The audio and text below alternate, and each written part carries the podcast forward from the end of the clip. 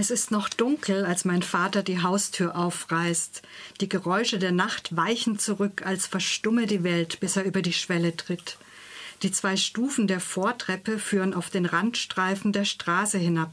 Mit vorgebeugtem Oberkörper sperrt er die Tür hinter sich zu. Wo früher sein Wagen stand, ist jetzt einzig ein Ölfleck im Schein der Laterne sichtbar. Der Vater musste sein Auto verkaufen, weil er für Siggi, seinen erwachsenen Sohn, für einen Kredit gebürgt hat. Für ein windiges Geschäft mit Handyklingeltönen, das prompt schief geht.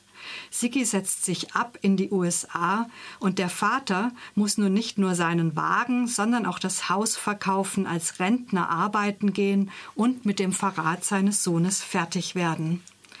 Dies alles erfahren wir in Patrick Findeis Roman Wo wir uns finden von Siggi. Es ist eine ganz ungewöhnliche Perspektive, der sich Findeis da bedient. Siggi erzählt vom Niedergang seines Vaters, als säße er in dessen Kopf. Er kennt seine Gefühle und Gedanken, weiß, wann der Vater müde denkt, ach Siggi. So sehen wir zu, wie sich die Schuldenschlinge immer dichter um den Hals des Vaters zieht, erleben seine Einsamkeit, seine treue Liebe zu Siggi, sein mangelndes Selbstwertgefühl und einen alten Hass, der auch eine alte Schuld sein könnte. Aber in jedem Moment weiß man, dass es Siggi ist, der spricht und dass Siggi das alles gar nicht so genau wissen kann, sondern dass er vermutlich in seinem verratzten Motel in Los Angeles sitzt und nicht davon loskommt, über seinen Vater zu sinnieren und sich auszumalen, was durch seine Schuld mit ihm passiert. Siggi lässt seinen Vater auch viel über früher nachdenken. Die Mutter ist bei der Geburt gestorben, eine mit Schuld, Eifersucht und Hass umwobene Geschichte, die im zweiten Teil des Buches aus ganz anderer Perspektive aufgerollt wird. Sigi kann seinen Vater darüber nicht nachdenken lassen, denn er kennt die Details nicht. Für ihn ist es nur das bedrohliche Gefühl eines dunklen Geheimnisses. Wie dem auch sei, der Vater hat Siggi allein großgezogen. Es gab keine Freunde, keine Verwandten. Stundenlang schaut er am Wochenende Siggi beim Spielen zu, bis der irgendwann nicht mehr weiß, ob er für ihn spielt oder für sich. Er hat nur für mich gelebt, denkt Siggi, und man spürt, dass diese Bürde zu schwer für ihn ist und dass er vielleicht auch wenig Chance hatte zu lernen, wie man Verantwortung übernimmt. Ich möchte euch noch eine Stelle vorlesen, die die Ambivalenz der Beziehung zeigt. Sigi stellt sich vor, was sein schweigsamer Vater einer Frau über ihn erzählen könnte, für die er Gartenarbeiten erledigt.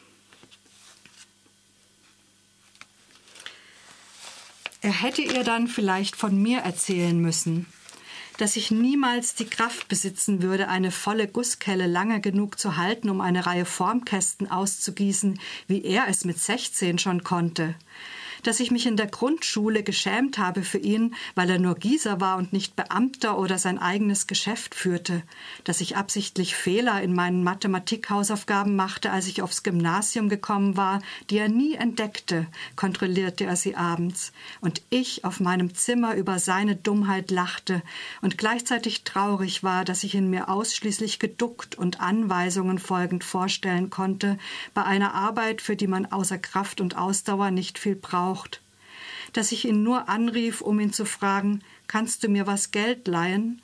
Und er mir immer Geld gab von seinem Ersparten.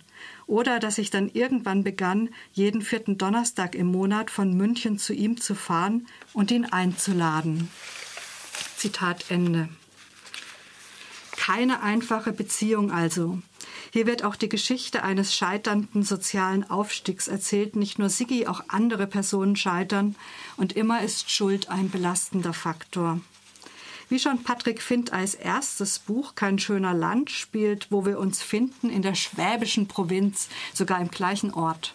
Aufmerksame Hörer und Hörerinnen werden vielleicht schon festgestellt haben, dass beide Romantitel aus dem Volkslied Kein schöner Land stammen.